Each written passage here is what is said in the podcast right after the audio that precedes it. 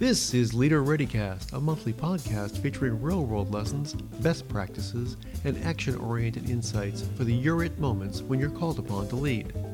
Leader ReadyCast is the official podcast of the National Preparedness Leadership Initiative, a joint program of the Harvard T.H. Chan School of Public Health and the Center for Public Leadership at the Harvard John F. Kennedy School of Government. Subscribe to Leader ReadyCast wherever you get your favorite podcasts.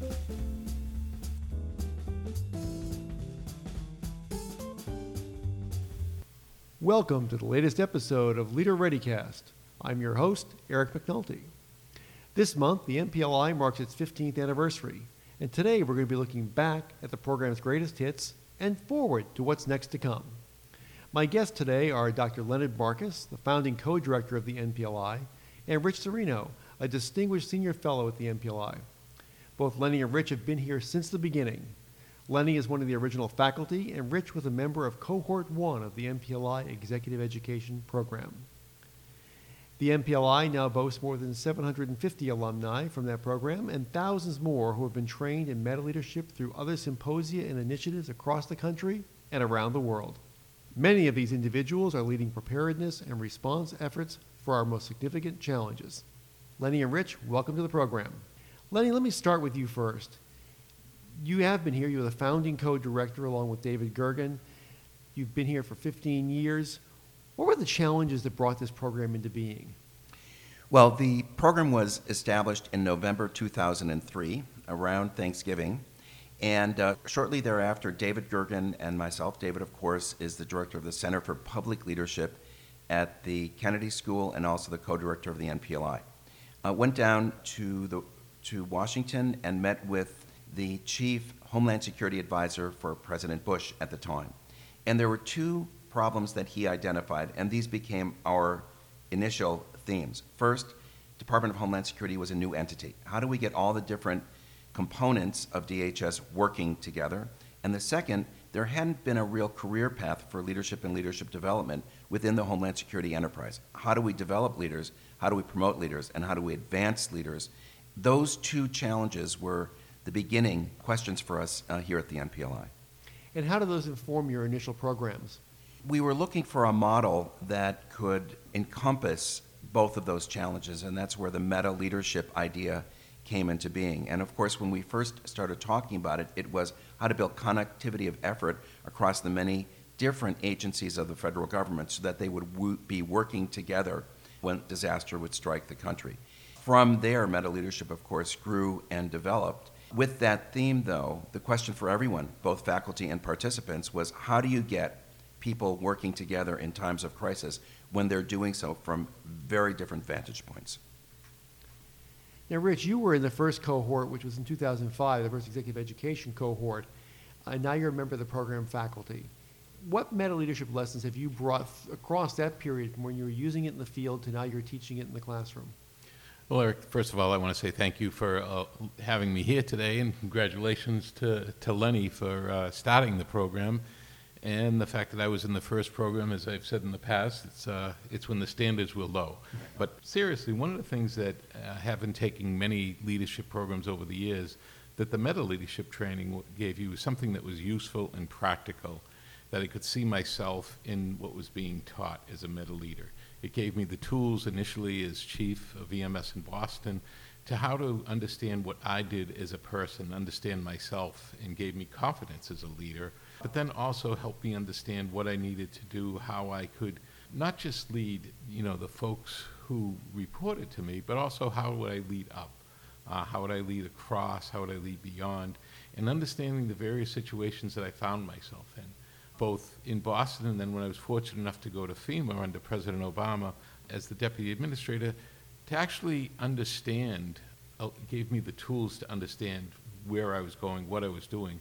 And I think probably one of the more important things was the network that it gave me. Uh, when I got to Washington, D.C., the network of the 750 alumni that I got to know all throughout, whether it was in the White House, Department of Homeland Security, um, some folks in Congress, as well as some folks in uh, health and human services, all throughout government, everywhere I went, I was able to run into an NPI alumni that helped me in DC when I first got there in 2009. Well, Rich, I think you make two great points there. I mean, one is, is that network, and now when anything happens at scale in this country, you can pretty much be guaranteed there'll be NPLI alumni either leading or, or close to the forefront of leading the, the response, uh, be it a wildfire, a hurricane, a terror attack uh, response, whatever it happens to be. And secondly, and I'm the new kid here, I've only been here 10 years, this notion of meta leadership with its three dimensions the person, the situation, and connectivity one of its most useful aspects is it does help people understand what they're already doing and that sort of collection of things they've learned over the years and put it together in a way that it becomes even, even more useful. Lenny, if you would say a word or two, or two about meta leadership and how, how you developed the idea. Well, first off, we had the challenge uh, right at the outset um, uh, from the White House. How do we get all these d- different pieces working together? And f- from there, we recognized it wasn't only getting pieces of the government working together, that uh, the working together had to extend out to the uh, humanitarian community, the Red Cross and others. It had to extend out to the business community. And so meta leadership then evolved into how do we get the whole of community, an idea that Rich and others embedded within FEMA in terms of their approach. So, how do you get the whole of community working together when we're talking about a preparedness and response? So, one of the critical uh, early programs for the NPLI was one that we worked on with the CDC, CDC Foundation, the Robert Wood Johnson Foundation, the Meta Leadership Summits for Preparedness. And that's where all of those elements of meta leadership, the person, the situation, and connectivity came into play. We would go to communities, 32 communities across the country, work on their challenges, and get all of those sectors of the community working together along the theme of meta leadership. One of the other interesting aspects, I believe, I think of this program is that the research that is done is somewhat unorthodox, but it's very rooted in practical application. So it's not unusual for one of us or one of our faculty co- colleagues to be called out and grab the go bag and be off to observe leaders in the field. Lenny, I'm going to push this back to you as well. How did you come up with this idea of researching in the field, and how has it evolved over time? So at the inaugural event for the NPLI, we said that we will join, Harvard will join the country in the steep learning curve on preparedness and response. And it's important to remember that this was still in the post 9 11 era. Uh, it was felt that we do need to learn uh, in this country how to defend ourselves against external threats and how to do better in responding to disasters, whether it be hurricanes or other natural events. So at the inaugural meeting were, uh, were Dr. Julie Gerberding with the CDC. It was the administrator of FEMA, Mike Brown. Uh, there were people from the Pentagon, from the White House, from a number of different agencies, in addition to faculty from across Harvard University, the deans of the School of Public Health, and the Kennedy School. So we set ourselves up to a pretty ambitious challenge join leaders. And so Mike Brown, of course, was head of FEMA during the Katrina response.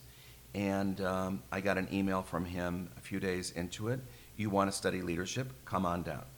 So I flew down to New Orleans and was able to shadow him in his last days as federal coordinating officer of the, uh, of the Katrina response. And so I was there when Secretary Chertoff relieved him of duty, Secretary of the Department of Homeland Security, when Admiral Thad Allen of the Coast Guard took over. This truly was a crucible moment for leadership uh, of disaster response in this country. So being there, talking with Mike, meeting Thad Allen at that moment, and then seeing how that affected the response turned out then to become thematic for the NPLI. When possible for national scale, scale events, we wanted to be with the leaders, shadowing the leaders, or interviewing them as soon as possible after the event. And that provided us insights into their leadership challenges, their practices, what worked and what didn't work, that we then translated into the meta leadership curriculum. And I have to say, it's, it's a whole different world. Myself, having been with you uh, in Deepwater Horizon, Rich with you during the Sandy response, and together at others, the, the difference between what actually happens in the field and what the theories on intra and interorganizational relationships say is going to happen, it's completely different. And understanding that you have to, it's great to have the theories and they help you build some continuity and some, some coherence, However, you have to actually make sure things can work when people have to make decisions and have to take action. Rich?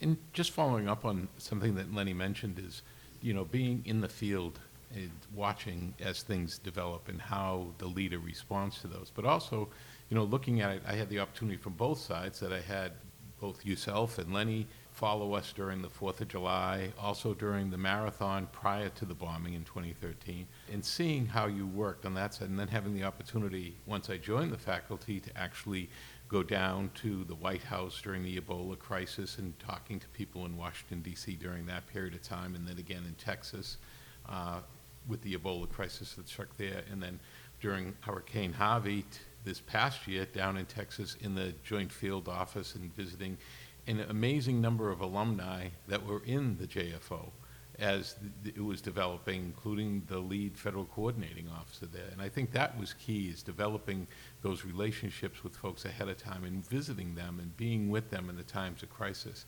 Not only there to observe them, but sometimes being asked, uh, what do you think about th- this? What do you think about that? And I think that really helps the NPLI really see what's really going on, not just what's in the book, but also seeing their experiences as it's happening. So when you get those questions, when you have those conversations in the field, what are the one or two things that you people bring up to you that they either brought from the program and have put to use, or said, "Gee, I wish you taught me that because I'm trying to figure this out now." One thing that most people always say is the, the cone and the cube, is the ability of how they can look at things different ways, because one person will tell them one thing, one person will tell them something else, and having that ability to step back. People refer to that routinely all the time, and I'm sure, Lenny, you run into others as well. For our listeners, I just will say that we will put some information about the cone and the cube on our website, so you can learn about this tool and how to use it. I- I- The other thing that people talk about is the emotional aspect of leading through a crisis. And that is the benefit of being with the leader one on one because they feel ready to talk about it. And so, one of the concepts uh, that we teach in the curriculum is, is going about going to the basement and you're in that panic uh, response and getting out of the basement. And leaders will talk about either their experience of going to the basement or not going to the basement and the experience of other people and how they helped get them out of the basement.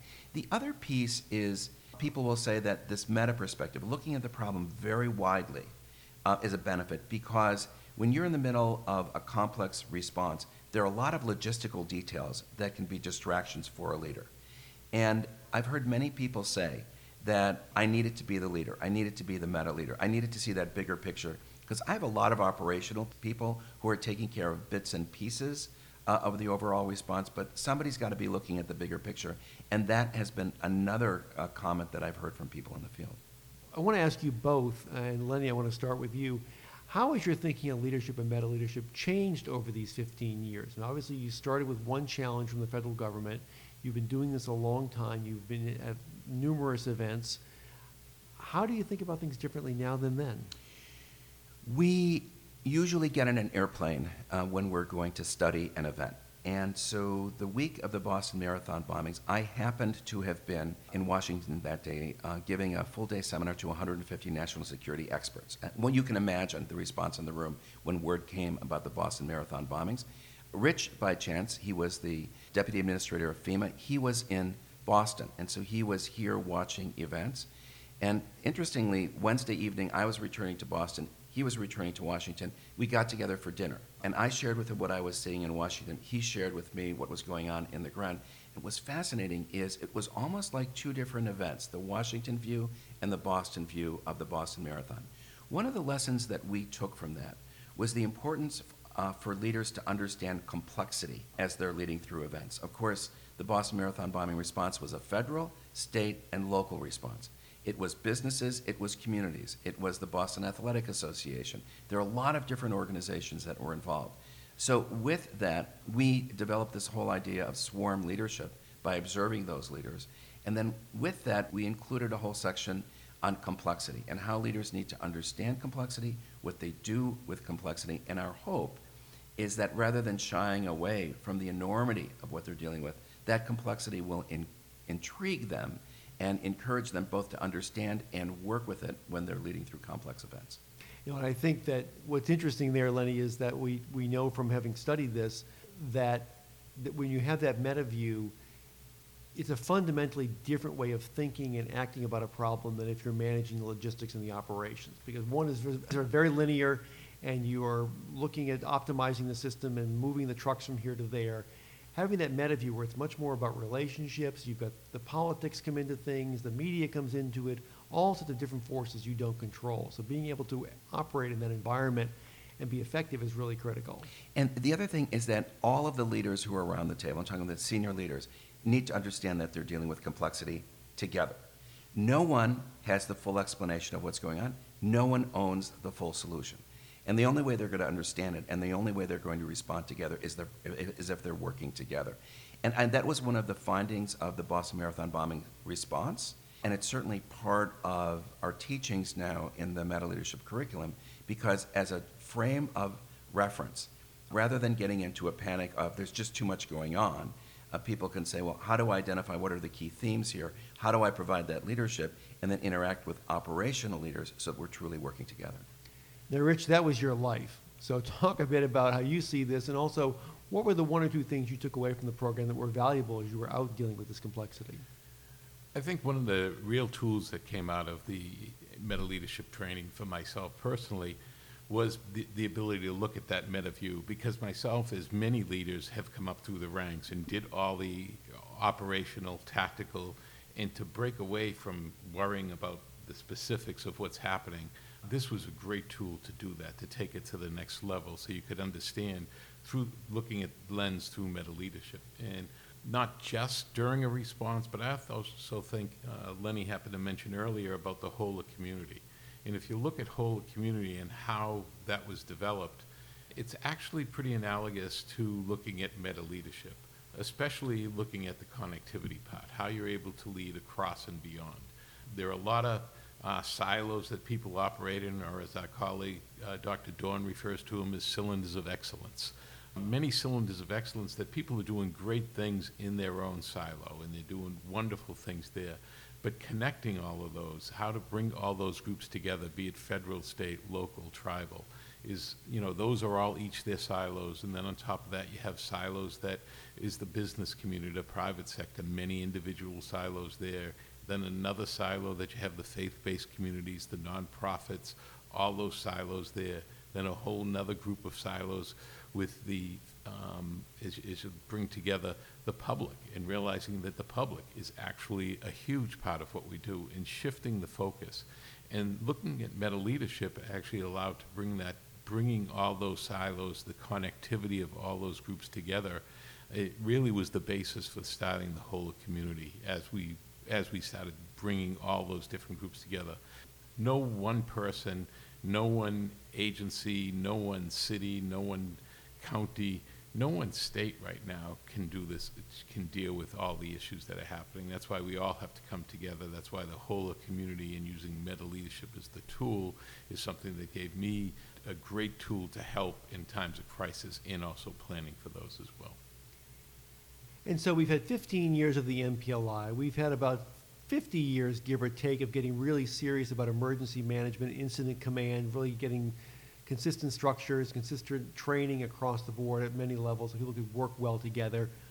Where do we go next in terms of leadership in these areas? Lenny, let me start with you. Well, the types of disasters and crises that we're facing in this country and abroad uh, are changing. In part, they're changing because of climate change. So the hurricanes are fiercer. Um, the tornadoes are fiercer. Um, the implications of, of, warmer summers uh, are beginning to uh, get people thinking about how we need to think differently about the future. So there's that. And the other thing is that international tensions um, are changing. And as we're t- talking with people in Washington, they're concerned about you know mega catastrophes. Eh, before it was mostly uh, terrorist events such as what we saw on 9/11 or such as what we saw in, in the Boston Marathon bombing. But people are, are, are thinking but what if there was a true attack on, on this country? How do we prepare for it? How do we think about responding to it? So you know I think one of the important challenges facing the country is how would we deal with a crisis on a much larger scale. And one of the lessons we hope that we provide to people who've been through the NPLI, and certainly when I'm in the field, people say this, is that you need to lead intentionally. You need to understand what it is that you're doing as a leader. You need to avoid getting caught up in the distractions. And you need to be focused on the bigger picture because that's your job. There are a lot of people dealing with other elements of a response. That bigger picture is truly the job of the leader. And I think even more so in the future, as we're dealing with more complex events, that will be the true essence of the leadership challenge.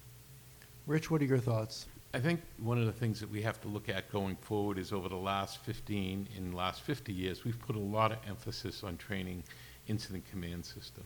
Over the last 15 years, in the last 50 years, we have put a lot of emphasis on the National Incident Management System, NIMS. We've put a lot of emphasis on incident command systems, and that's essential training for folks. But I think over the next years, we have to start to look at leadership. We have to start look at the importance of leadership and meta leadership is how we're able to connect those. We've uh, done a tremendous job here at Harvard in the NPLI program, but I think how do we bring together, continue to bring together leaders, try to get meta leadership in the lexicon of folks, how so folks can understand how important leadership is in times of crisis, how important leadership is in times of peace, and how important leadership is in getting people together for people to follow you. And I think just to, to add to that, I think the, the pressure on leaders now, because not only are we seeing more frequent in some cases and larger scale disasters, we're doing so in an environment of ubiquitous transparency. So now, as soon as something happens, someone is filming it and broadcasting it live to the world. And that goes anywhere from the protest in Charlottesville to the aftermath of Hurricane Harvey. Any incident now is instantly live. And that's going to change the dynamic for leaders on the ground uh, because now they're under a microscope. They have no more time to create a barrier between themselves and the, and the, the public. It's, it's happening in real time. Do you see that as well? Definitely. The way that we uh, respond, the days of holding a press conference, you know, two or three times a day is gone. I mean, you still need to do that occasionally, but as you said, information is out there immediately. And you have to be able to respond quickly to those. Uh, But you also have to be able to look at, and leaders should be looking at where we need to start going in the next two to three years. It's no longer five, 10, 15 years away with artificial intelligence, machine learning. Social media has changed the way that we respond. Artificial intelligence, machine learning, others are going to change the way that we have to prepare. And if leaders don't step up and do that now, we'll be behind the curve as we were with social media. Leadership is key. The other thing is that, and we discussed this in the executive education program, many times leaders, because of the ubiquitous uh, presence of the media, see the media as an enemy, see them as giving us a hard time. And one of the key characteristics of the emerging leaders today is that they have to see the media as their friend. Uh, it's a way of pulling in information, it's a way of pushing out information. We certainly saw that during the Hurricane Sandy response when uh, Rich uh, stood up the FEMA Innovation um, uh, Project. That uh, information from the field was flowing into FEMA, and that FEMA was able to use that information. And likewise, they were able to use volunteers who were working on social media to push information out to the community so people knew where they could get gas or where they could get food or where they could get help. So, in that way, and, and I'll, I'll give Rich a lot of credit for that, what he did is provide a role model for using the media as a tool and as a friend. And because of the presence of social media in our lives today, the expectation is if there's something that I need to know, I will know it immediately. And if there's something that somebody else needs to know, they will know it and they will respond to it immediately. Instant gratification. That's life today. And leaders need to be able to work with that and figure out how to incorporate that into their response if they're truly going to meet the challenge. So you're getting ready to welcome cohort 16 of the residential executive education program. Early in 2019, you're going to launch an emerging leaders program for the first time. Uh, Lenny, where do you see the NPLI going over the next 10 years? Well, there's several elements. One is we are hoping uh, to raise endowment funds so that the NPLI is a permanent feature here at Harvard University. And so that's certainly one of my personal goals. And, uh, and two, in, in my mind, the, the, greatest contribution uh, of the NPLI has been to develop this network of leaders who are around the country and who are working together in ways that we don't even know, but that's, that's fine. So, how do we nurture and encourage the network of leader to leader NPLI alum working together in the middle of disasters? Because they truly are a national asset, and for all of us, it's how to make the best use of that asset. You can, of course, find out more about all of these programs, as well as case histories, research reports, other things available to anyone in the field at our website, which is npli.sph.harvard.edu. Lenny and Rich, I want to thank you for joining us. Listeners, we look forward to being with you on our next episode of Leader ReadyCast. And until then, remember that when the crisis hits, you're it. Be ready to lead. This has been another episode of Leader ReadyCast from the National Preparedness Leadership Initiative. Subscribe to Leader ReadyCast wherever you get your favorite podcasts and find out more about us at npli.sph.harvard.edu. Follow us on Twitter at HarvardNPLI. Thanks for listening and be ready to lead.